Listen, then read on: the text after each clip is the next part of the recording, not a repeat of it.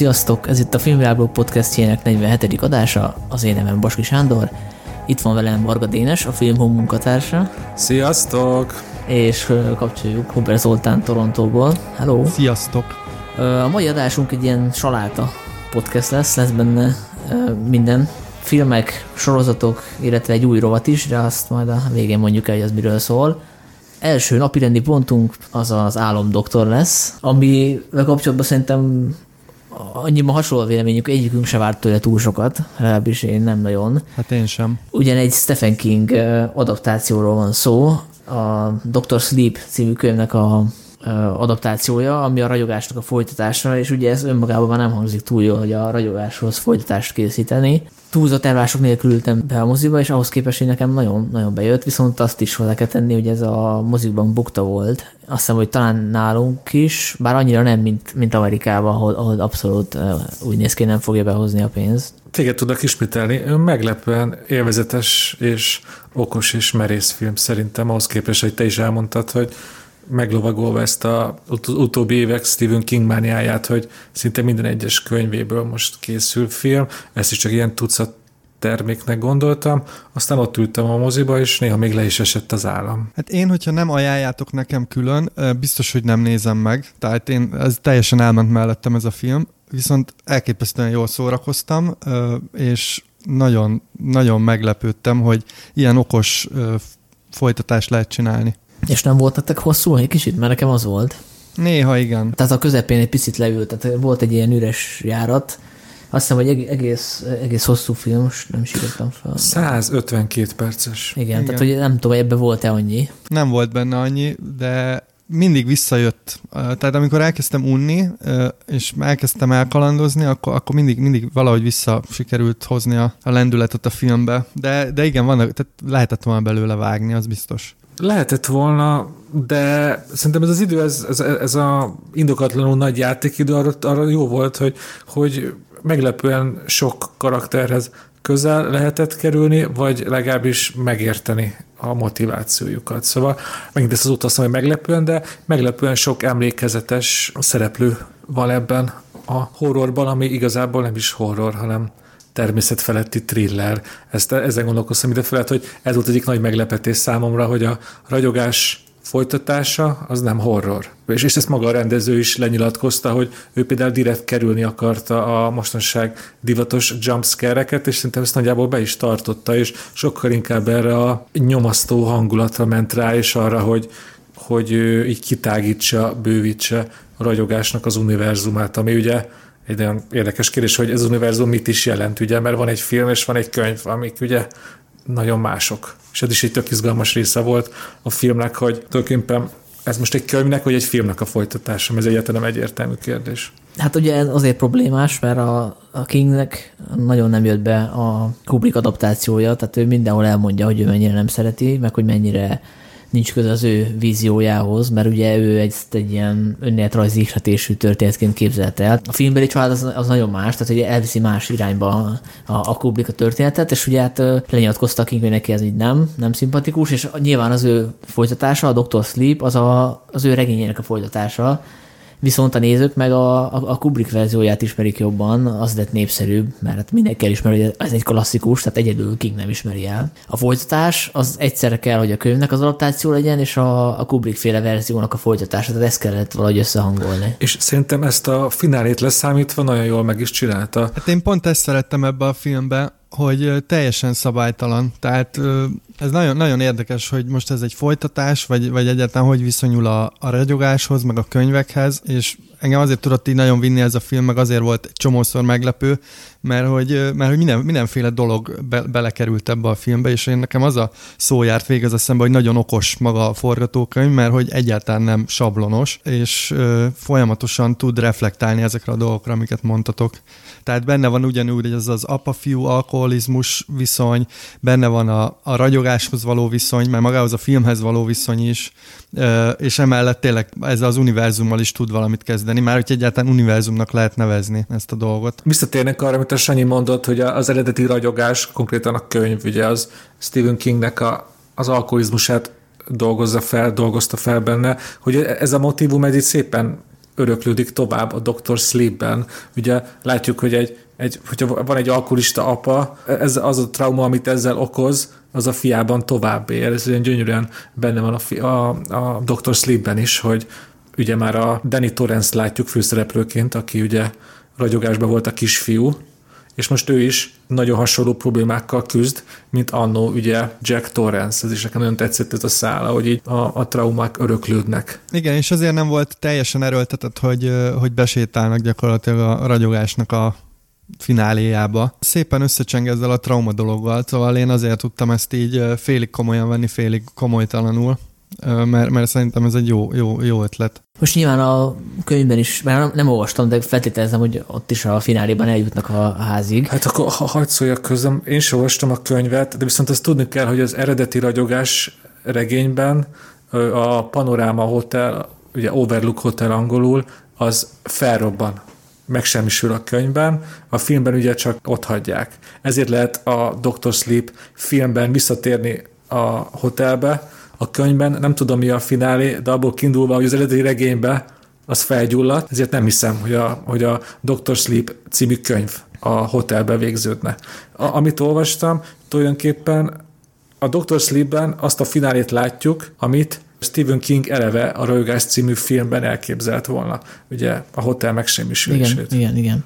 Viszont a visszatérve oda, hogy uh, hogyan viszonyul a, az eredeti filmhez, nekem picit sok volt már ebből a kikacsintás özönből, tehát hogy minden egyes apró motivumot vissza kell hozni, ugyanaz a bárpulthoz kell leültetni a Ewan McGregor figuráját, mint ahol a Jack Nicholson ült, akkor nyilván az ikreket is megint vissza kell hozni, akkor teljesen indokolatlanul ugye marad a szekvencia, amikor a folyosón megy, és akkor a lift, megjön a lift, és akkor ilyen vér cunami érkezik belőle, tehát hogy arra mi szükség volt. Hát arra semmi, az, az, az, az nyilván a producereket győzte meg, hogy erre a filmre pénzt kell adni, mert, mert tényleg volt, volt benne egy ilyen, amit mondasz, hogy nagyon erősen kiszolgálta ezt a fajta várakozást, ezt a nézői várakozást, hogy akkor itt most a... Azt a várakozást, ami lehet, hogy nem is létezik igazából. Ha megnézzük a, a látogatottság adatokat, az jön le, hogy hogy nem volt akkor igény erre a filmre, vagy rosszul marketingelték meg, tehát nem mentek be rá nézők. Hát figyelj, ez most nagyon ciki lesz, de én semmit nem tudtam erről a filmről, szóval nekem a film közben esett le, hogy ez a ragyogáshoz egyáltalán kötődik. Most igen, szóval igazából csak azért csalódás ez a finálé, ami, ahogy mondtátok, egy igazi nosztalgia trip vissza 1980-ba, 80-ba, hogy a film első kétharmada viszont tök bátran elmegy teljesen meglepő irányokba. Más a környezet, mások a, a, a motiváció kicsit, mint az eredeti filmben, én ugye a filmről beszélek, mert csak azt láttam, és aztán pedig megjelennek a Panoráma Hotel előtt, és tényleg, mintha egy kicsit ilyen remake hangulattá válna az utolsó 20 perc. Nekem ezért fájt kicsit. Hát maga az írói megoldás is, hogy ugye azért kell oda menni, mert ott vannak ezek a rossz szellemek, akik majd, most elspoilerezem, de hogy azért ez is egy kicsit erőltetett, nem?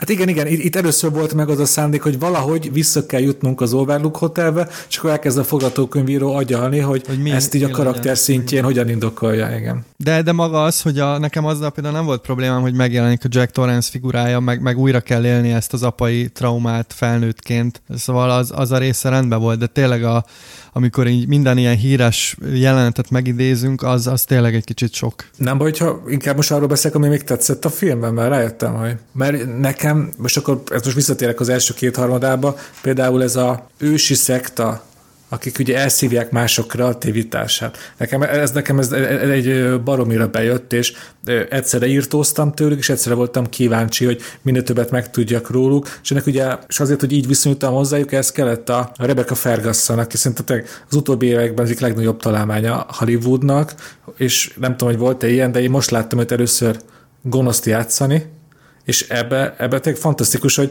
csak a mindig legutolsó pillanatban mutatja ki a foga fehérjét, és addig elbűvölő. És te azt érzed, hogy téged is nagyon egyszerűen bele tudna vinni a, a saját hálójába. Szerintem nagyon jól megfogta azt, hogy a leghatásosabb gonoszok, de az igazi arcukat mindig csak a legutolsó pillanatban mutatják ki. Ezeken nagyon tetszett a Rebecca Ferguson játékába. De egyébként a Mission Impossible filmekben is úgy emlékszem, hogy a, ilyen kétértelmű volt. Tehát nem lehetett tudni, hogy most jó vagy rossz. Jó, oké, de azért az más, amikor valaki egy ilyen szürke, imbolygó karaktert játszik, és más, más itt, aki hát így gyerekeknek szívja ki a, a, az életét, mint ja, egy vámpír. Az, az, nem zavart, hogy igen, pont ezt akartam kérdezni, hogy ez gyakorlatilag egy vámpír. Csak most nem vért szív, hanem energiát, de hogy Gőzt. ugyanaz a gőzt, igen. Tehát, hogy ez Oké, okay, de ez már, már olyan kis kreatív betoldás, ami miatt ismét izgalmassá vá- válik ez a kicsit bújtatott vámpír történet. De szerintem nem is voltak ők egyértelműen gonoszok, mert nekem tökre tetszett ez a szál, hogy ők valami ősi ilyen, ez a Twin Peaks óriás, ő valami ősi istenség, aki maga köré gyűjtötte ezeket a gőzvámpírokat, de ugye van egy pár kiszólás, ami nagyon tetszett, hogy, hogy manapság már egyre kevesebb ez a, nem tudom, angolul Steam, Szóval, hogy ez a valami... Pá, azt hiszem párának, párának magyarul jó, a szóval, hogy, a, hogy ez egyre kevesebb az emberekben, mert hogy mobiltelefon, meg, meg begyógyszerezik őket, meg egyből viszik a pszichiáterhez. Szóval ezek ilyen, ezek ilyen tök szép kiszólások voltak szerintem, hogy, hogy tényleg itt valami ősi dolog van. Hát Tehát, ahogy, ahogy ábrázolták őket, az is ilyen romantikus. Igen, egy kicsit ilyen hippie hippi, banda. hippi kommunás, cirkuszos, tehát van, volt benne egy ilyen romantika, ilyen elveszőben lévő romantika, és utána meg felkoncolták a gyerekeket, tehát ez ilyen nagyon, szerintem egy nagyon jó pofa megoldás, hogy, hogy egyszerre tudsz is hozzájuk ö, valamennyi, tehát meg tudod érteni őket vala, valamilyen szinten, de azért elég visszataszító, amit csinálnak. Televe az a jelenet, ahol egy gyereket megölik, az, az nagyon ritka a hollywoodi filmben. Gyerek az tabu, itt meg És ráadásul a, a kedvenc kanadai Jack, hogy hívják, bocsánat, a, a srácot? Igen. ö, tudjátok, kire van szó, szóval, hogy a főcukit ö, kínozzák meg és ölik meg, tehát hogy azért ebben van egy, van egy ilyen nagy adag merészség szerintem. Kicsit beszélgessünk szerintem a másik nagy kedvencemről a filmből, a kislány, akinek ugye a felnőtt Danny Torrance segít, hogy valójában ki tudja használni a szuper képességét. Miközben őt néztem, és egyrészt hogy szurkoltam, azon mosolyogtam magamba, hogy, hogy már ott tartunk ebbe a szuperhős mániába, hogy már az olyan filmekben is szuperhőst raknak, ahol ne- nem is várnénk ilyet. Mert nagyon izgultam azért a csaját, hogy összejöjjön neki a harca gőzvámpirokkal, de amúgy meg egy kicsit túl tökéletesnek éreztem őt egyébként. Szóval olyan volt, mintha egy rossz ajtón nyit be egy szuperhős, és egy természetfelti thrillerben találja magát. Szóval egy pillanatig sem volt kétséges számomra, hogy ő, ő győzni fog. Én azt hittem, hogy őt megkísérti a gonosz, tehát hogy ez ilyen klasszikus forgatókönyvírói húzás lett volna, nem? Hogy mondjuk belenéz a Rebecca Ferguson fejébe, és akkor így elcsábítja a sötét oldal. És akkor Ez amúgy azzal- a... említés szintjén megjelenik a filmben, ezt mondja neki hát tényleg, amit mondasz, hogy egy kicsit túl egyenes volt az ő szála. Meg ahhoz képest, hogy mondjuk így az apját ledöfték, e- elég jól feldolgozta pár óra alatt. Ahhoz Hát muszáj volt, még sokba volt. Hát jó, oké. Okay. Sok volt a De gőz. egyébként az is kemény volt, hogy a szülei legyilkolását is így bevállalta a, a, az író, meg a adaptáció készítő is, tehát az is hát mer- merész, merész szerintem. Igen, szóval hogy nagyon sok olyan dolog volt ebbe a forgatókönyvben, ami, ami teljesen szembe megy a most uralkodó trendekkel, meg, meg bevállalós, és én ezeket nagyon tudom díjazni. Nem volt az érzésetek, mint hogyha egy ilyen miniszériát néznétek? Tehát, hogy olyan kényelmes tempóba ment a filmnek az első egy-másfél órája, mint hogyha tényleg egy ilyen 5-6 részes Netflixre vagy HBO-ra készített miniszériát néznénk. Én ezt nagyon szerettem, ezt a tempót. Én ezt magamba a könyv, könyvolvasáshoz hasonlítottam. Ugye hát mondom, nem véletlenül megy, ez egy nagyon hű adaptációja egy Stephen Kingnek, aki így erre a filmre egyébként áldását adta. Szóval tényleg én azt értem, hogy úgy, úgy bomlanak ki az elején a szálak, mint hogyha egy ilyen könyvet olvasnék egy kanapén, és ez tök jó érzés volt. Ez is kicsit ugye atipikus a mai Hollywoodban. Nekem inkább olyan volt, mint egy első film, hogy nagyon sok mindent bele, bele pakoltak, csak mondjuk itt nem volt annyira egyenetlen a, az elején a tempó, aztán a második félidőben tényleg voltak szerintem üres járatok, csak mi, mindig, mindig történt valami nagyon meglepő. Én például nagyon imádtam azt, hogy a, a vámpír karavánnal az összecsapás az egy ilyen egész gyors és fura lefolyású puska, pus, tehát hogy így értitek, gyakorlatilag ott le, leszettek majdnem mindenkit egy-öt percen belül, ami szerintem egy tök jó pofa dolog. Egy, egyrészt ugye jó pofa, jó pofa volt, izgalmas, és ott is a mainstreamhez képest nagyon kegyetlen vége volt ugye az egésznek, ott is volt egy ilyen mini csavar, ami után megint egy kicsit ugye egy még jobban belesüppettem a székbe, hogy azt a bazd meg. Igen, mert én azt hittem, hogy egyesével ilyen párbajszerű, mint egy ilyen uh, számítógépes játékban, hogy jönnek a különböző erősségű főellenségek, és akkor majd ilyen nagy pszichoharc lesz, és ahhoz képest azért elég gyors lefolyású. Jó, csak akkor nem 120, nem tudom, hány, 152 Szá- perc, 152 perces volt. hanem, nem tudom, sátátangó hosszúságú lett volna a film. Ö, Láttatok egyébként a Hill House szellemét? Nem. Az egy horror sorozat, ugyanez a rendező készítette, és általában annak is hasonlóan ráérős a stílusa, meg ott is a atmoszféra teremtés a lényeg, meg a karakterek, nem a nem a jumpscare mondjuk, amiből itt sincs sok, meg szerintem nincs is egyáltalán. Hát a rendező saját bevallása szerint ebben a filmben nem rakott jumpscare Hát én egyetlen jumpscare-szerű dolgot tehát egyszer, egyszer éreztem, mintha jumpscare lenne, de nem jumpscare, amikor ugye a, a kréta falon így áttört a felirat, hogy murder, gyilkosság. Igen, és ott is meg kellett játszani azt a kikacsintást Igen, a hát például az egy erőltetett kikacsintás. Igen, de viszont maga a Juve McGregor és a kislánynak a kapcsolata, én azt annyira szerettem, még így, így, így is, hogy néha voltak ezek az előtetett kréta üzenetek, hogy én tökre mentem velük is mindkettőjükkel. Szóval... Igen, és volt egy vicces utalás rá, amikor a parkban találkoznak, hogy hát azt kívül álló szemszögéből nem tűnik olyan egészséges dolognak, hogy itt két idegen és az egyik az egy, nem tudom, 40-es vagy 50-es férfi, meg egy kislány találkozgat. Igen, én elképzeltem, hogy ezt a bíróságon hogy állna meg az érvelése jön McGregornak, hogy hát mi így igazából ilyen különleges emberek vagyunk, akik telepatikus úton kommunikáltunk, nem chat szobában szedtem össze a kislányt, hanem egy krétafalon üzengettünk. Igen, egymás hálószobájából üzengettünk Igen. egymásnak. Szóval ez mindenhogy creepy. Gondolkoztam rajta, hogy miért nem lett akkor a siker ez a film, és lehet, hogy két szék közt a pad hogy van? Két szék közt a pad... padlóra. Két szék között, két szék között a padlóra esik. A Igen, tehát ez a tipikus helyzet állt elő, mert hogy a, az eredeti filmnek a, a rajongói, ha vannak ilyenek, és hát nyilván vannak, mert egy klasszikus, ők nem azért szeretik a ragyogást, mert hogy az egy ilyen horror fantasy, hanem az egy, az egy lélektani dráma, horror elemekkel, és ugye a folytatás meg inkább egy fantasy, ami mégis vissza akar utalni az eredetire, meg tisztelegni előtte, de hogy a, az eredeti rajongóinak szerintem ez a fantasy vonal annyira nem jön be, illetve valószínűleg nincsenek annyian, tehát, hogy sikeresé tegyenek egy ilyen filmet. Vagy, vagy tényleg rossz volt a marketing, szóval hogy valahogy, valahogy ez nagyon félrement. Az eredeti ragyogás, a film, az nem egy haláli hullák hajnala, hogy egy ilyen hatalmas rajongó tábor legyen, ami megmozdítható. Az egy, az egy, az, az egy művész horror, amit a, hát hogy mondjam, az ingyenc filmrajongók nagyon szeretnek emlegetni. Meg szerintem az egy Stanley Kubrick film, tehát a, aki rajong azért a filmért, az, az elsősorban az egy Stanley Kubrick filmnek tartja, nem? Így van. Tehát, hogy azt nem lehet folytatni. Hogyha ő rendezett volna egy, egy második ragyogás, mert gondolom nem rendezett volna, akkor beszélhetnénk erről, hogy milyen folytatás, de így, így ez tényleg a, szerintem is az van, amit mondasz Sanyi, hogy, hogy ez, ez így folytatásnak nem folytatás, hanem egy valami ilyen szinten kapcsolódik egy, egy már meglévő történethez. Másrészt meg, meg tök hosszú, meg tök szabálytalan ahhoz, hogy, hogy úgy igazán nagy siker legyen. Hát meg a, az eredeti ragyogás filmhez képest itt azért szépen el vannak varva a szálak, meg vannak magyarázva a rejtélyek, szóval amennyire egy természetfeletti történet racionális lehet, szerintem annyira itt a filmben meg vannak magyarázva a dolgok. Közben pedig az 1980-as film, hát azért, hogy mondja, ott azért vannak homályos részek, hogy igazából mi is történt, meg kik is voltak, meg hogyan voltak.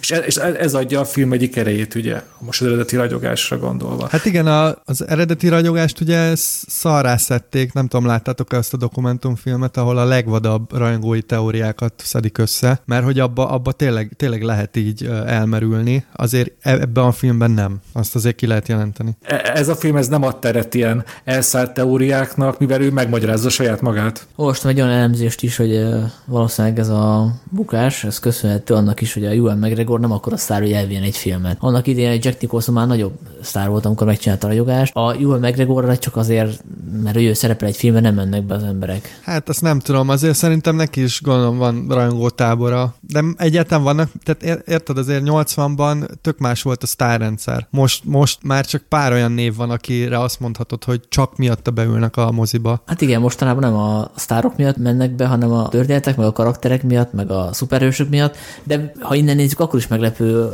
ez a viszonylagos bukás, mert hogy a King adaptációk azért most elég jó mennek, tehát azért gondoljuk mondjuk az Azra, jött két rész belőle, mind az, a, Szerintem az az sztárok nélkül is sokkal könnyebben eladható, ugye a bohóc, a Pennywise, az egy, ilyen, az egy ikonikus figura lett, aki még ha az ember nem is ismeri, már maga a kinézete is bevonsz téged a moziba, hogy hú, hát ez a bohóc, ez nagyon félelmetes, vagy mi ki riasztó, ki lehet ez, és plusz ugye gyerekek, Ugye a, ez a kamasz téma is nagyon tipikus és népszerű dolog. Stranger Things. Ehhez ja. képest a Dr. Sleepnek ki a főse egy leharcolt 50-es skót alkoholista, már ugye Juve McGregor skót, és egy ismeretlen kislány. Azért ezt én lennék a marketinges, ezt azért vértizada lehetne eladni az, az, azhoz képest. De mi eladhatták lehet, volna hogy... a cirkuszi gőzvámpirokkal is. Szóval én például akkor akkor, akkor jobban felkapom a fejem. Igen, meg eleve a cím, hogy Dr. Sleep, ez nem, mire, mire utal, kire utal, mi ennek az értelme? Hát, hát ugye Danny Torrance-re utal, aki ugye miután leteszi az üveget, nem iszik, elmegy ugye egy öregek otthonába dolgozni, és ő lesz ugye az álomdoktor,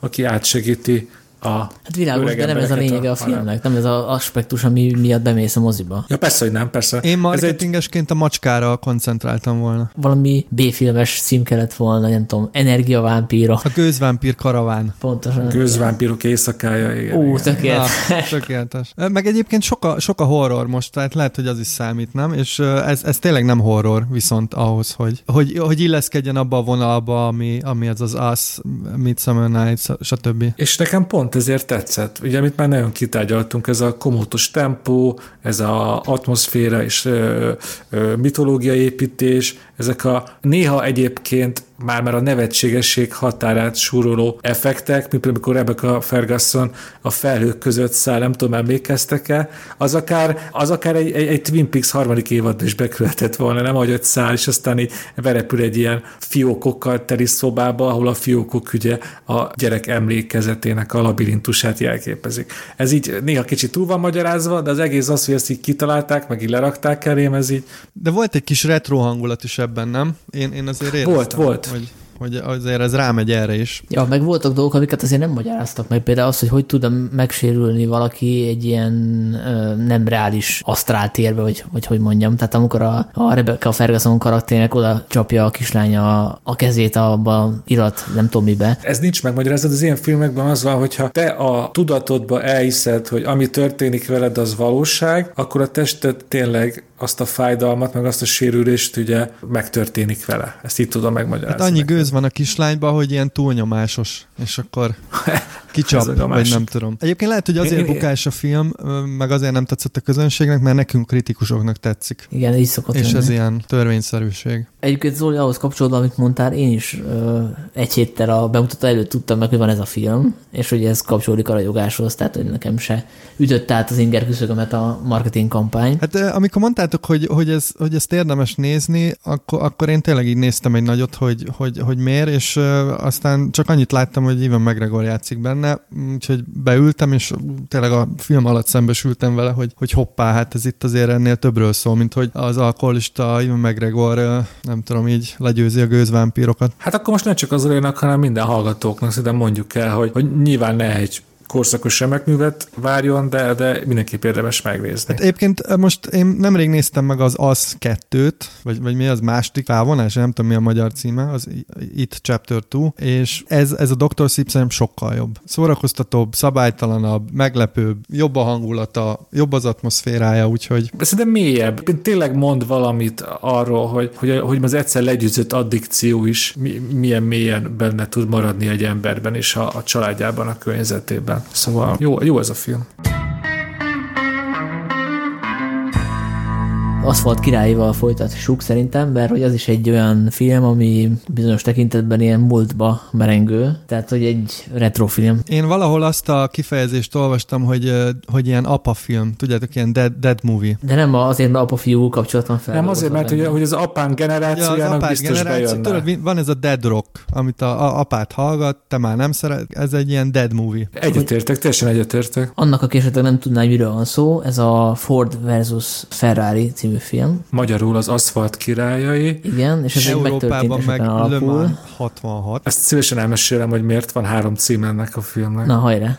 Szóval miatt még rámennénk a tartom ismertetőre, ugye ezt Amerikába Ford versus Ferrari-ként forgalmazzák, ami ahogy átkelt az Atlanti óceánon, ugye Le Mans 66 lett, ami már magára a versenyt jelöli, ahol a Ford és a Ferrari ugye összecsapott. Semmi meglepő nincs mögött, ez egyszerű marketing, valaki, ugye ez már egy, amikor már kihozták, akkor ez már Disney film volt, valaki ott fent a földiszelésen úgy okoskodott, hogy Európában Lömani versenynek nagyobb a ismertsége, mint ennek a két márkának. Ami lehet ismer, ez tényleg Európa egyik leg, leglegendásabb ö, versenyfutama, és ezzel próbálták itt Európába eladni. Hát ez elég fura, azért nem hiszem, hogy a Ferrari név az kevésbé lenne ismert, mint a Le Mans, de jó. És akkor miért lett aszfalt királyai? Azt tudod, Dénes? Ez sajnos nem, de bármilyen indok is volt rá, szerintem az nem igazolja ezt a fordítást. Szerintem nem olyan rossz cím. Hát úgy hangzik, mint egy deszkás film, nem? Ilyen lakótelepi suhancok uh, graffitizgetnek. Két kaliforniai kamasz, akik gördeszkára szállva megismerkednek az első szerelem és a fű budító hatásával. Na igen, én is ezt a filmet látom, az Aszfalt királyai címmel. Szóval, ez a film arról szól, hogy eh, a Carol Shelby nevezetű autótervezőt felkéri a Ford, illetve a magának a Henry Fordnak a fia, ugye? Henry Ford the second. The second, igen, hogy eh, készítsen egy eh, versenyautót, mert ugye a Ford eddig a pontig nem nagyon folyt bele ebbe a, a piacba, tehát korábban a Ford nem készített versenyautókat, viszont az egyik marketinges meggyőzi a, a fejest, Henry Fordot, hogy a Ferrari-val vetélkedni kéne, mert hogy a Ferrari az egy cool autó, és azért cool, mert hogy indulnak ezeken a versenyeken, meg hogy ezt, ez a imást abad hozzájuk, hogy gyors, veszélyes. Szexi. Igen, szexi. Fiatalos. Úgyhogy meg, megépített a Matt Damon által játszott Carol Shelby-vel egy autót, amit a Christian Bale által alakított Ken Miles fog vezetni majd, és akkor innentől kezdve szerintem egész egyenes vonalú a történet. Hát ez a történet a klasszikus sportfilmes kliséket sorolja végig gyakorlatilag, tehát a hőseinknek meg kell küzdeni mindenféle külső és belső akadálya, hogy nyerjenek, és aztán természetesen a nagy megmérettetésen, ha pűroszi győzelem is születik, de azért győzelem születik. Ahhoz képest, hogy az a filmnek a, az egyik, mondjuk eredeti címe, hogy Ford versus Ferrari, ez azért ez sokkal többről szól, és sokkal bonyolultabban fejti ki azt, hogy az egyik sarokban van egy, egy nagy kapitalista nagyvállalat, ami a tőkéjével agyonnyom egy kis európai luxus céget, a ferrari mert lehet így is nézni ezt a történetet. És mi mégis a kapitalistáknak szurkolunk. Na, de ez az, ez az, hogy ez van kicsit szerintem felborítva, hogy ez a Ford versus Ferrari így nehéz eldönteni, hogy igazából ki itt a jó, ki a rossz, mert ugyan a két főszereplő, akivel te azonosulsz, ugye, ahogy mondtad is, Shelby, azaz Matt Damon és Miles, azaz Christian Bale, ők a két főhős, akikkel azonos, azonosulsz, de amúgy meg a legszimpatik, messze a legszimpatikusabb ember ebben a filmben számomra Enzo Ferrari volt, aki mondjuk szerepel 5 percet a filmbe kb., de ez az 5 perc, ez súlyosabb, mint bármi más. És nekem ennek a filmnek az igazi hőse, tragikus hőse az Enzo Ferrari, és szerintem azért jó ez a film, mert persze szurkolunk a kapitalista cégnek, de nem, nem állítja be egy ilyen teljesen nagy jó-rossz küzdelemnek, és megadja azt az esélyt, hogy te kinézzél ebből a bináris rendszerből, és kicsit megértsed, és kicsit szurkolhass a ferrari is, és ami a mögött van. Hát én nem értek ezzel egyet, Dénes, szerintem pont, hogy azért nem jó az a film, mert hogy azt üzeni, hogy igen, ebbe egyetértünk, hogy a Ferrari itt egy nagyon cool kis manufaktúra, de a film tétje maga az, hogy a Ford, ez a nagy kapitalista cég, ez valójában van annyira nyitott és jó fej, hogy, hogy megengedi ennek a két megszállott autótervezőnek, hogy kihasználva a hatalmas erőforrásaikat, ők ezen a nagy cégen belül mégis megcsinálják azt az autót, ami tud versenyezni a, a Ferrari-val, és itt ma, gyakorlatilag a film maga azt üzeni, hogy Harry Ford hiába ül a kurva nagy gyárának a közepén, azért ő még mindig belül ugyanaz a tüzes, lelkes, zseniális valaki, mint, mint Enzo Ferrari. És azért mondjuk ki, hogy ez a film, ez, ez nyilvánvalóan Hollywoodról szól, tehát azért azt ne rejtsük véka alá, hogy, hogy ez ne, nem csak egy kapitalista cég, hanem, hanem itt, itt maga a nagy stúdiók versus a, a kisebb, de Oscar-t elhozó, vagy nem tudom, díjakat besöprő kézműves filmezés. Kicsit akkor más filmet láttunk, mert ha van visszataszító, antipatikus ember ebbe a filmbe, akkor az Harry Ford a második. És ezt azért elég vastag ecsetvonásokkal rajzolja fel a kapitalista, az emberi semmiben néző hataloméhes ö, diktátort, aki Harry Ford ebben a... Igen, meg van az a kulcsjelenet, ahol elviszi egy körre a Matt karaktere, és akkor látszik rajta, hogy újra átéli azt, amiért az apja elkezdte az egész autóbizniszt. Ott kijön belőle az ember, ott nem lesz szimpatikus? Oké, okay, kijön belőle az ember, de utána már a Lomani versenyen ugyanaz a seggfej, mint volt, aki, aki kijött belőle a, a, a régi vágású autós, de mit csinál a Lomani versenyen, amíg a pilótái mennek össze-vissza, és Enzo Ferrari nézi a sajátjait, addig Harry Ford helikopterrel, ismételem helikopterrel megy el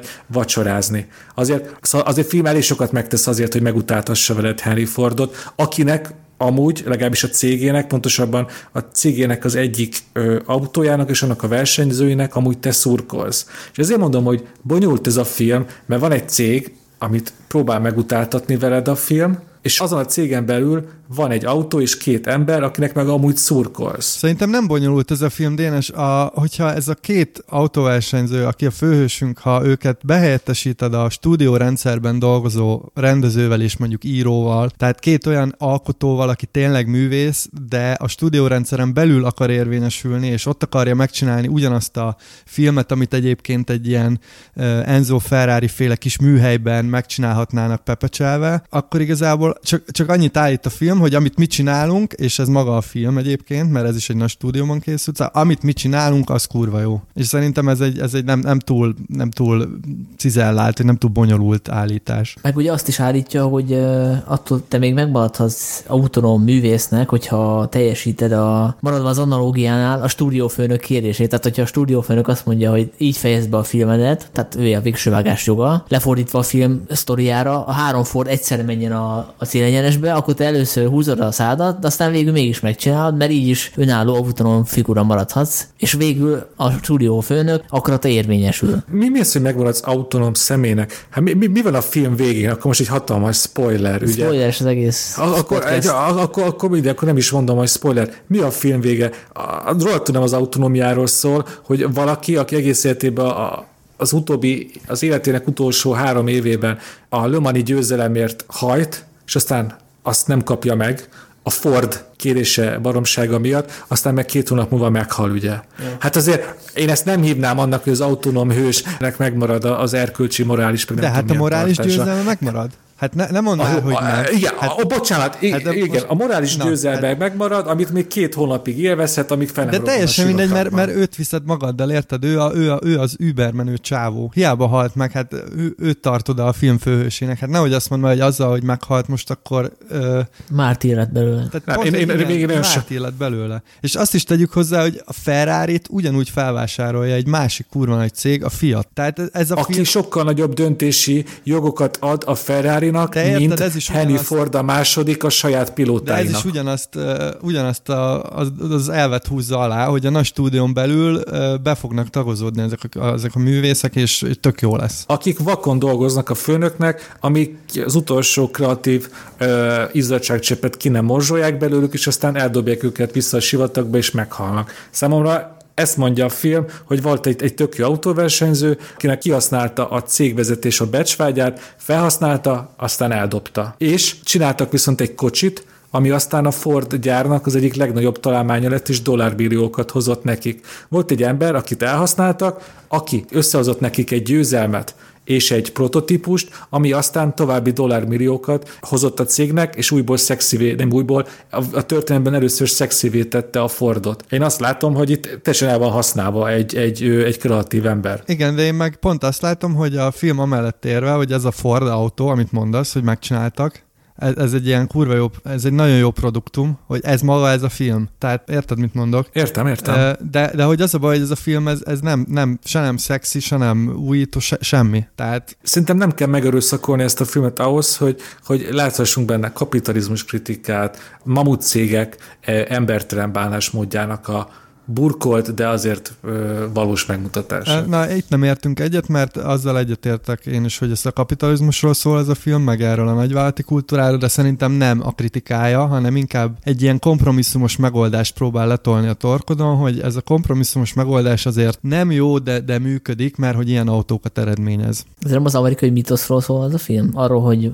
vannak itt az európai kis cégek, akik azt gondolják, hogy beleszólhatnak a nagyok dolgába, és a saját terület területünkön verhetnek meg minket, saját terület alatt értem az autógyártás, hiszen abban a legendásan jók az amerikai aklás, Detroit, meg a környéke, meg az egész. Hát egy ideig. Autóipar, igen. Évekig, igen. De ilyen nincsen, mert hogy nekünk vannak ilyen fantasztikus figuráink, mint ez a Carol Shelby, meg a Ken Miles. Mondjuk utóbbi utóbbi, az ányalja jövő brit, brit egyébként, de egyébként az is érdekes, hogy ez nem kerül szóba, hogy, hogy kerül Amerikába, meg hogy az ő identitása az milyen is igazából Na mindegy, szóval, hogy ez végül is arról szól, hogy az amerikai kisember az így győzedelmeskedik. De pont, hogy nem brit. a kisember győzedelmeskedik, hanem egy nagy cég. A nagy cég, a nagy cég is győzedelmeskedik, de az igazi tragikus hős az, az ugye... De ez pont, hogy egy fájtlat fellebbent az amerikai mítosz mögött, mert ugye az amerikai mítosz ugye az, az önálló, találékony emberről szól, aki önmaga megcsinálja a szerencséjét, de ez a film azt mutatja be, hogy ő magában ez a tehetség, ez nem sokra elég, mert Ken Miles lehetne a világ legjobb ö, autóversenyzője, ha nincs, nem áll mögötte egy szponzor dollármilliókkal, akkor ő élete végéig egy texasi kisvárosban ö, ö, versenyzett a kis gokártyával. De hát érted, akkor pont, hogy megerősíti, a, hogy, hogy jó, ez a, jó, jó, hogy vannak ezek a nagy vállalatok, mert, mert be tudják tagozódni, be tud, betagozódhatsz. Te kielheted ott azon belül is a kreativitásodat. Vagy hogy a, a rendszeren belül azért van egy kis szabadság, Igen, ki, van ki tudod vívni azt, hogy mondjuk a, hogy a, a haverod, akit el akarna tiltani a versenyzéstől, az mégis versenyezhessen, mert ugye ő nem felel meg a marketing szempontoknak, és ez az apró győzelem a filmben, hogy a Matt Damon figurája meggyőzi mégis a, a Henry Fordot, hogy engedje vezetni a, a Ken Miles, aki nem egy ilyen médiaképes figura, tehát ez egy kis apró győzelem ott van benne a filmben, és akkor ennyi a maximum, amit el lehet érni a rendszeren belül. Ami elég szomorú. Hát igen. Jó, de ti Fordot vennétek, vagy ferrari Hát inkább Fordot. Tehát a Ferrari az ilyen, nekem ilyen ö, hivalkodó autó, tehát hogy ahhoz egy bizonyos éles stílus kell. Tehát ahogy a filmben is benne van az jelenet, amikor kiderül, hogy egy ö, figura, aki elviszi a Miles-hoz az autóját szerel, megszereltetni, hogy nem olyan autóval jár, aminek igazán való, hanem, hanem amilyennek ma, látja magát esetleg zámaiban, de hogy neki nem az a, a stílusa. Hát meg most te, legyünk realisták. Ha most itt, itt vagyunk Józsefvárosban, Sanyinál veszük fel ezt a podcastet, melyik az a kocsi, amit inkább itt mernék hagyni az utcán. Az, hogyha most Ferrari-val jöttem volna, igen, hogyha most egy Ferrari-val jöttem volna, akkor most állandóan az ablakba ülnék, és nézném, hogy még ott van-e. Jó, hát itt egy extra réteget ad, hogy BKV-val járunk mindannyian. Én, én a helyi tömegközlekedéssel, de... Jól sejtem, hogy egyikünk sem nagy autóbuzi? Hát szerintem jól sejtett, tehát én, én annyira nem vagyok az, hogy, hogy van jogsim, de félek vezetni. Az a gyanúm, hogy jobban teszett volna nekem az a film, hogyha érdekelnének az autók, meg az autóversenyzés világa. Igen, valószínűleg ezek az autós jelenetek jobban magával ragadják azt, aki, akit érdekel ez a világ, meg, meg benne van ebben a világban, mert persze látványos, meg, meg, meg jól, jól teljesen profi módon ilyen hollywoodi szinten profi, abszolút profi módon vannak ezek rögzítve, meg jól van adagolva a, a sztori, csak hogy tényleg nekem annyira kilógott a lólep, hogy, hogy miről szól ez a film, hogy tényleg már szinte az arcomba üvöltötték, hogy, hogy itt tényleg a, a kapitalizmusról van szó, meg a, meg a nagyvállalat versus kisember ami, amit, ami, amikről beszéltünk eddig, hogy nem igazán tudtam átérezni ezt a, ennek a, az autósportnak a, nem tudom, a szenvedét vagy a feszültségét, tehát ez egy, ez egy ilyen nagyon erős tételfilm. Ahol ezek a autóversenyzős részek nagyon profin, izgalmasan, de azért így semmi extra igen. ahogy, ahogy megvalósítják őket. Ugye, ugye most az utóbbi, hát itt tíz évben, ugye, hogyha autóversenyzős film, akkor mindig mindenki a Arassal, azt hiszem magyar cím az, hogy Hajsza a győzelembe. Igen. Ugye Ron Howard filmje. Na ott, ott szerintem izgalmasabban, energikusabban és elmésztesebb módon voltak megoldva a versenyzős részek. Egyetértünk. Ez a film szerintem a nosztalgiáról is szól, ahogy a vezetőben mondtam, és nekem pont ez az aspektus nem tetszett, bár ebben lehet, hogy az is befolyásolt, hogy miatt megnéztem a filmet, már olvastam kritikákat, meg részleteket a kritikákból, és mindegyik kritikus arra hívta fel a figyelmet, hogy, hogy ilyen filmek manapság nem készülnek, és hogy ebbe a filmben az a jó, hogy ez olyan, mint hogyha a 90-es években, vagy a 80-as évek végén készült volna, hogy, hogy teljesen ilyen retro hangulata van, egy másik korszakot idéz meg, és nekem ez önmagában kevés, tehát hogy ez egy erős középszer nálam, nagyon korrektul megcsinált film, amit a színészek emelnek szerintem egy kicsit magasabb polcra, mint ahova tartoznia kellene, de hogyha valami korrekt középszer, akkor az, az nekem nem erény, hogy, hogy közben nosztalgiázhatok is, hogy hú, milyen jó korrekt középszert nézek a 90-es évekből. Tehát, hogy az, az önmagában nekem nem elég.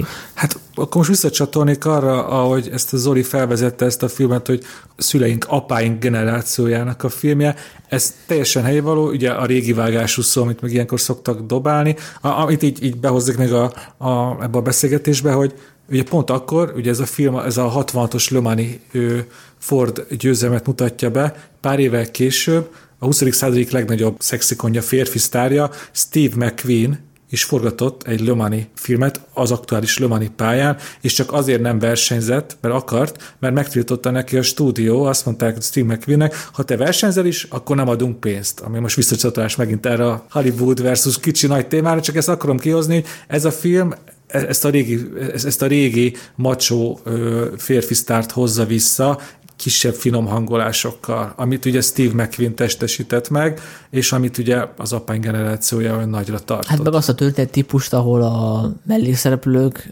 karikatúrák. Tehát itt is megnézed a Ferrari-nak a vezetőségét, vagy a Ford vezetőségét, a, azt a marketinges figurát, ugye, aki erőlteti, a, hogy a végén hárman fussanak be, ezek mind egyszerű, egydimenziós karikatúrák. Egyébként azt tegyük hozzá, hogy Tracy Letts játsza Fordot, aki egyébként egy elismert drámaíró, meg forgatókönyvíró, és tehát ő tényleg itt karikatúra-szerűen el, eltúlozza a, a Ford karakterét, tehát nyilván ebben van egy ilyen, ilyen vonal is. Még az jutott eszembe tényleg, hogy egyrészt nagyon könnyű szurkolni Matt Damonnak, és főleg Christian Bale-nek, de azért azt sem tudtam elfelejteni, hogy ezek az eléggé idejét múlt figurák. Egy pár hónapja, ugye nem követtem a Forma 1-et, de Kimi Räikkönennek volt egy olyan szimpatikus nyilatkozata, amit ide ez a filmhez kötni, hogy ugye most, mostanság a sláger téma az a környezetvédelem. És, el, és minden egyes Forma 1-es pilóta elmondta a saját okosságát, hogy ő ez hogy viszonyul, és Kimi Räikkönen volt a legőszintébb, aki azt mondta, hogy persze, hogy fontos ez a dolog, és meg kell tenni minden, ez egy eléggé hát ilyen álszent megőrült dolog, hogyha ő, aki csak azért éget benzint minden hétvégén, hogy első legyen, most kioktat mindenkit környezetvédelemből. Ez is mutatja, hogy ami a 20. században menőnek számított azért most, az már minimum egy kicsit ellentmondásos dolog, ez az egész autóversenyzés. Szóval ez, ez tényleg ez egy, ez egy multidéző film, és szerintem addig jó, amíg megmarad ilyen multidézőnek, mert a Rajköndenek nekem nagyon-nagyon tetszett ez a gondolata, hogy amit művel, az hát azért... De lehet, hogy nem a, használ szívószálat. Egyet. Például, igen. igen, és ez egyébként egy bromance film is, hogy veszük, ahogy a, volt egyszer egy Hollywood is volt, ahol egy férfi barátság áll a központban. Tehát ez arról is szól. És ugye ebből szempontból úgy csinált, amikor a egyik szereplőnek a ház előtt elkezdenek verekedni, mint a gyerekek. Ez egy ilyen fricska is tulajdonképpen, hogy ezek na- nagyra nőtt gyerekek. Azt amúgy éppen Makkárolytól lopták a Megszállottak című Ó, igen, Ott is megy egy verekedés, szóval köszi James Mangolt, hogy a magyar filmbőrszítet is követett. Igen, egyébként ezt lehetne így is nézni, hogy ez a megszállottaknak egy ilyen autóversenyes amerikai verziója. Igen, és ott is van egy ilyen nagy korporáció, ami a TS. Hát a Kádár rendszer maga, igen. A, a, a rendszer. Meg hát mindkét filmben a, a női karakterek hát vagy láthatatlanok, vagy valahol a háttérbe főznek. Én nekem ez a film nem nagyon tetszett, nem tudom észrevettétek de, de hogy azért szeretném megvédeni ezt a filmet, mert, mert hogy lehet róla beszélni tehát izgalmas dolgokat vet fel. Azért, tehát ez szerintem egy ilyen, tényleg egy ilyen profi, klasszikus vonalvezetésű film, meg, meg amit beszéltünk, hogy tényleg a, mondjuk így a szülő generációjához tartozik, de, de hogy pont emiatt érdekes. Meg hát ott tartunk már, hogy minden olyan filmnek nagyon kell ülni, ami nem adaptáció, nem remake, nem sequel. Így van. És ugye hogy egy kis hollywoodi filmipar, ugye ez a filmet ugye a 20th Century Fox gyártotta, amit időközben ugye a Disney megvett, és ugye el fogják majd kicsit hangszerelni, módosítani, hogy milyen filmeket gyártott a Fox. Könnyen lehet, hogy ez a film két év múlva már se készülhetne a Disney-nél, mert túl kockázatosnak találják a szokásos indokok miatt, hogy nagy költségvetés, ugye 100 millió, nagy színészek, de még eredeti forgatókönyv és ugye apáink filmje. Lehet, hogy most ilyet nem is fogunk többet látni a Fox-tól. Szóval, hogy ismételjem magamat, mint a államdoktornál, nézzétek meg, szerintem megéri. Na, és akkor a következő témára nem tudok átkötni ilyen frappánsan. Bár a nosztalgia itt is megvan, mert ugye a Mandalorian című sorozatról van meg szó, ami a most meg a Disney, ó, oh, bocsánat, tényleg.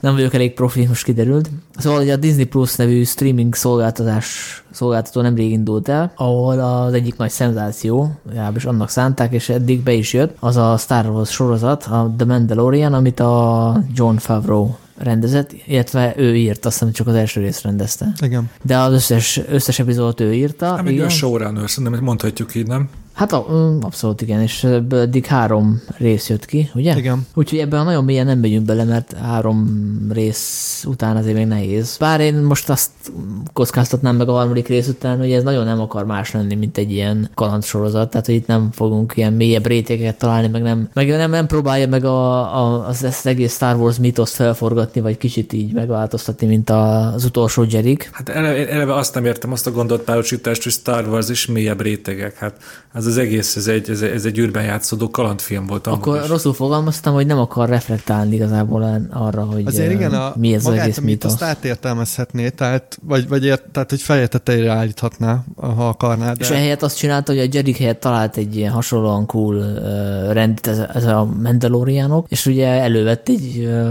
egy ilyen hagyományosan népszerű figurát, a Jodát, és akkor a cukisított verzióját most láthatjuk. Igen, és ez Ti egyébként óriási. Jodát? Ja? Bocsánat, csak hogy ez egy óriási húzás szerintem, hogy a, fogott egy, egy a Joda a valószínűleg a legidősebb karakter a Star Wars univerzumában, egy ilyen kis apóka, vagy egy ilyen kis öreg bácsi, és hogy csinált bele egy bébit, ez szerintem egy egészen elképesztően okos fanservice. Torontóba, Zoli, láttál már Baby Yoda figurákat a kirakatban? Itt, itt, itt Magyarországon meg nincsen. Ö, nem, de lesz, tehát már több helyen hirdetik előre, hogy lesz Baby Yoda merch. Én már nagyon várom.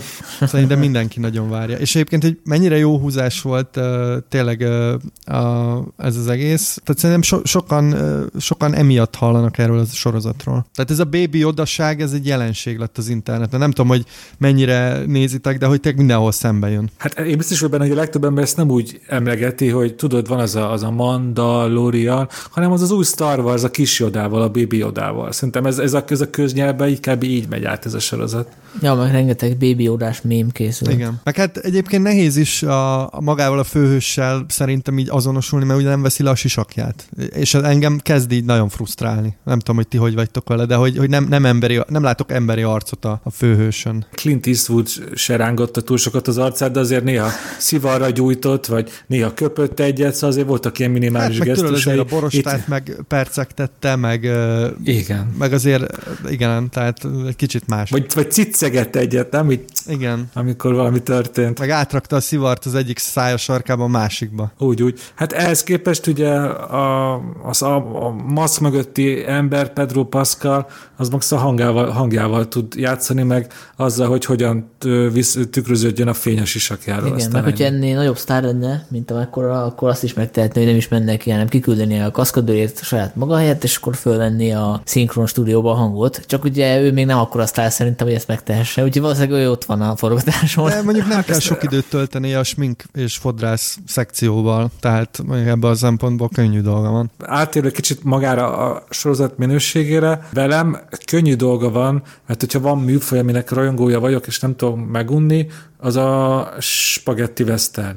És nyilván ennek egy nagyon 21. századi áramvonalasított és felgyorsított változatát hozza a Mandalorian, amiben ugye a, a cinikus hős nagyon, nagyon hamar átvált ilyen aggódó apukává, de még így is engem vissza sorozat, még úgy is, hogy most éppen azt mondom, hogy a zenét szeretem a legjobban. Kon- konkrét jeleneteket idéz meg western filmekből, meg western alapszituációkat forgat ki, meg, meg említsük még meg a Magányos Farkas és Farkaskölyök című japán mangát, ami, ami, ami nyilván egyébként a westernhez is van köze, de mert hogy maga a sztori ugye az, hogy egy, egy Ronin vándorol a kis bébi korú gyerekével, és mindenféle kalandokba keverednek, tehát azt is elég vaskosan megidézi, úgyhogy én meg pont azért szeretem ezt a sorozatot, mert, mert ez egy ilyen nagyon hálás kombináció. Egyébként én kicsit unom már az akciójelenteket, nagyon egy kaptafára épülnek föl. Tehát az a, azt tudom, hogy gyerekként látnám ezt a sorozatot, tehát ilyen nem tudom, 11-2 évesen, akkor, akkor nagyon imádnám. Most egy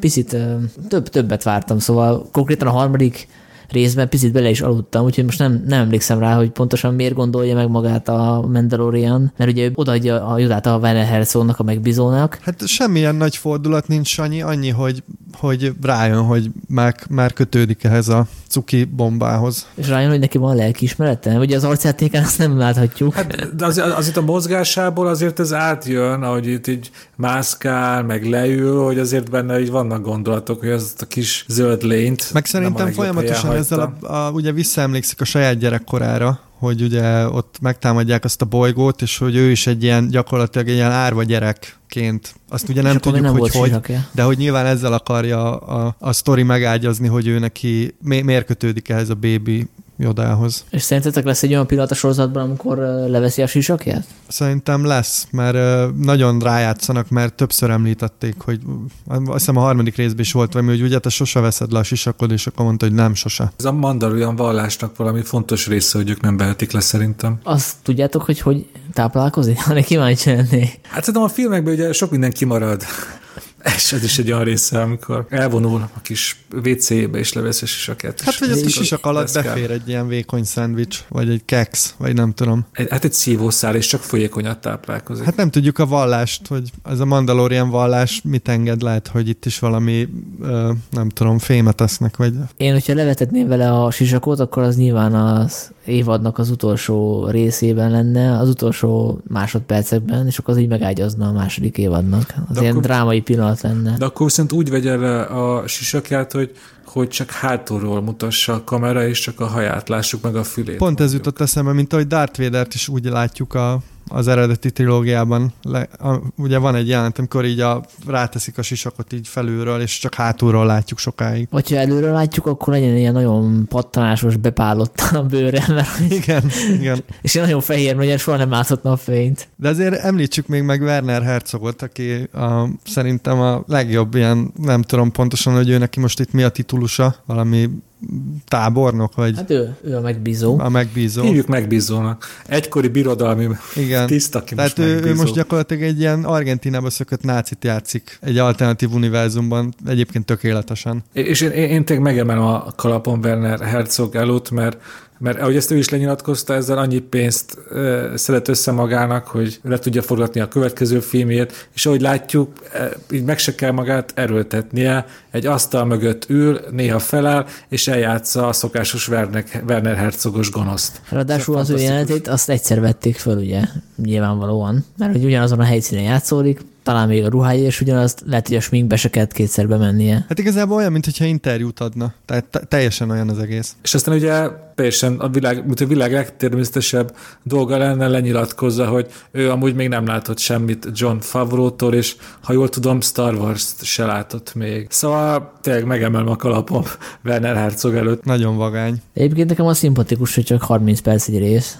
és ezt így mások is üdvözölték. Tehát a sorozat dömpingben az ez is faktor, hogy most leüljek megnézni egy egy órás részt, vagy egy 30 perces sorozat epizódot, akkor lehet, hogy inkább a 30 perces mellett. De ha jól értem, ebbe Az is képest- bealudtál. Igen, mert ez már éjfél után volt. Igen, ez nem kellett volna. De hát ez pont ez a, a alátámasztja, amit mondtam, hogyha egy egy órás sorozatot nem kezdtem volna hajnali egykor, de egy fél óra az még belefér. Nem, egyébként tényleg generikus, tehát hogy mindig ugyanazok a panelek történnek, nagyjából kiszámítható módon, tehát akcióbeszélgetés, akcióbeszél, körülbelül ezt követi, tehát én megértem, hogy bealudtál. Viszont a rajongóknak úgy tűnik, hogy tetszik legalábbis, így, így kezd kialakulni a kultusz a sorozat körül. Igen, meg lehet matekozni is, ami szintén egy ilyen fontos faktor szerintem a mai, tehát hogyha fanatikus rajongótábort akarsz generálni a saját produkciót köré, akkor, akkor tényleg kellenek bele ezek a, az ilyen, ahol, elindulhat valamiféle ilyen kombinálás, meg, meg matekozás, meg, meg mindenféle spekuláció, és mondjuk ebbe a sorozat nagyon ügyes, hogy vi- visszatart minden lényeges információt gyakorlatilag. Ja, ugye arra gondolsz, hogy előbb-utóbb ez a tévésorozat valahogy csatlakozni fog a nagy történethez. Hát én, én arra gondolok, hogy mivel most jön december végén az új rész, hogy vala, valami lesz, tehát vala, valahogy így össze kell a kettőt kötni.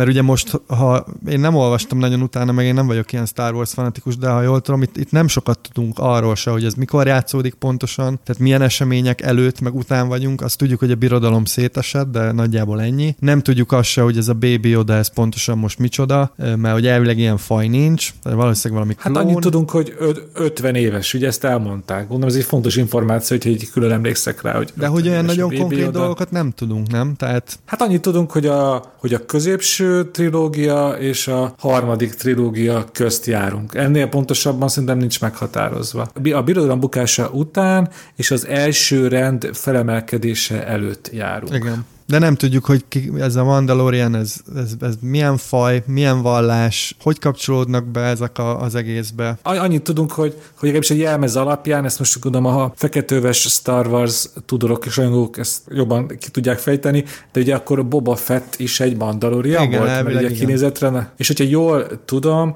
akkor ugye egyszer régen próbáltak írni, és aztán ugye elkészíteni egy, egy önálló Boba Fett filmet. Ez annak egy ilyen nagyon-nagyon érintőleges lágozás, amit most látunk. Ugye az az ötlet a kukában végezte, ugye nem teljesen független attól, hogy a Han Solo film ugye várakozáson alul teljesített, és akkor a Disney-nél kitalálták, hogy akkor ezeket az önálló filmeket most egy kicsit hanyagoljuk, és nézzük meg egy tévésorozatot. Egyébként a jodafaj létezését, vagy nem létezését azt így jól uh, illusztrálja, hogy a Baby Yoda 50 éves, tehát hogy a átvilágban is az van, hogyha egy faj nagyon késő lesz önálló, akkor veszélyeztetve van, hiszen 50 évig kéne rá minimum vigyázni Igen. a szüleinek, tehát ez nem túl jó men a, a jodafajnak a hosszú távú létezésére, hogy ilyen sokáig vannak csesemű vagy gyerekkorban. Jó, de mondjuk fel tud emelni bébiként egy ilyen mamutorszarvút. Oh, Jó, mondjuk utána meg három napig alszik, szóval felemel egy orszalbút, utána azért elég egyszerű elintézni. Szóval... Na, azért látom, hogy a ti fantázátokat is megmozgattam. Hát olyan, mint a koala macika, azok is kihalnak. Igen. nem, nem, igen, szóval a magunkon látjuk a hatását, ez a bébi oda, ez messze nem csak a, az alsó tagozatos iskolások, akiknek Star Wars tortaltóval járnak be az órákra, azoknak mozgatja meg a fantáziát, hanem hát basszus nekünk is. Hát én nyilván veszek valami mörcsöt, tehát ez egyértelmű. Minimum egy kávés poharat, vagy valamit. No, hát akkor szerintem erre vissza fogunk még térni erre a sorozatra, hogyha lement a az évad, és kiderül, hogy mi fog történni a folytatásban. Egyébként a második évadot azt már forgatják. Meg esetleg akkor is érdemes lehet visszatérni rá, hogyha tényleg valami bekapcsolódik valahogy az új Star Warshoz. Vagy nem, hát nem, nem tudom tényleg. Végezetül van egy jó, meg egy rossz hírünk. A jó hír az, hogy indítunk egy új rovatot. Minden adásban kiválasztunk egy témát, vagy egy friss filmes hírt, amit megbeszélünk. Ez a rovat most fog debütálni. A rossz hír az, hogy egyelőre ez most a Patreon támogatóink fogják csak hallani. Ugyanis időközben elindult a filmvilágnak a adománygyűjtő oldala, a patreon.com com per filmvilág oldalon, ahol a filmvilág folyóirat, tehát nem a podcast igazából kéri a olvasók támogatását, egy minimális hozzájárulást a, a lap megjelenéséhez. A támogatónk ink többek közt egy ilyen bónusz podcast mm, adást fognak kapni, minden aktuális adás mellé egy ilyen negyedórás extra adást, és ez nem mindig ez a hírrovat lesz, de most igen, úgyhogy akit érdekel ez, az menjen a filmvilág.com per Patreon oldalra, és ha úgy gondolja, akkor támogasson bennünket. Szóval mindenki másnak köszönjük szépen a figyelmet. Sziasztok hallgatók, szevasztok Patreonosok. köszönjük szépen a figyelmet, sziasztok!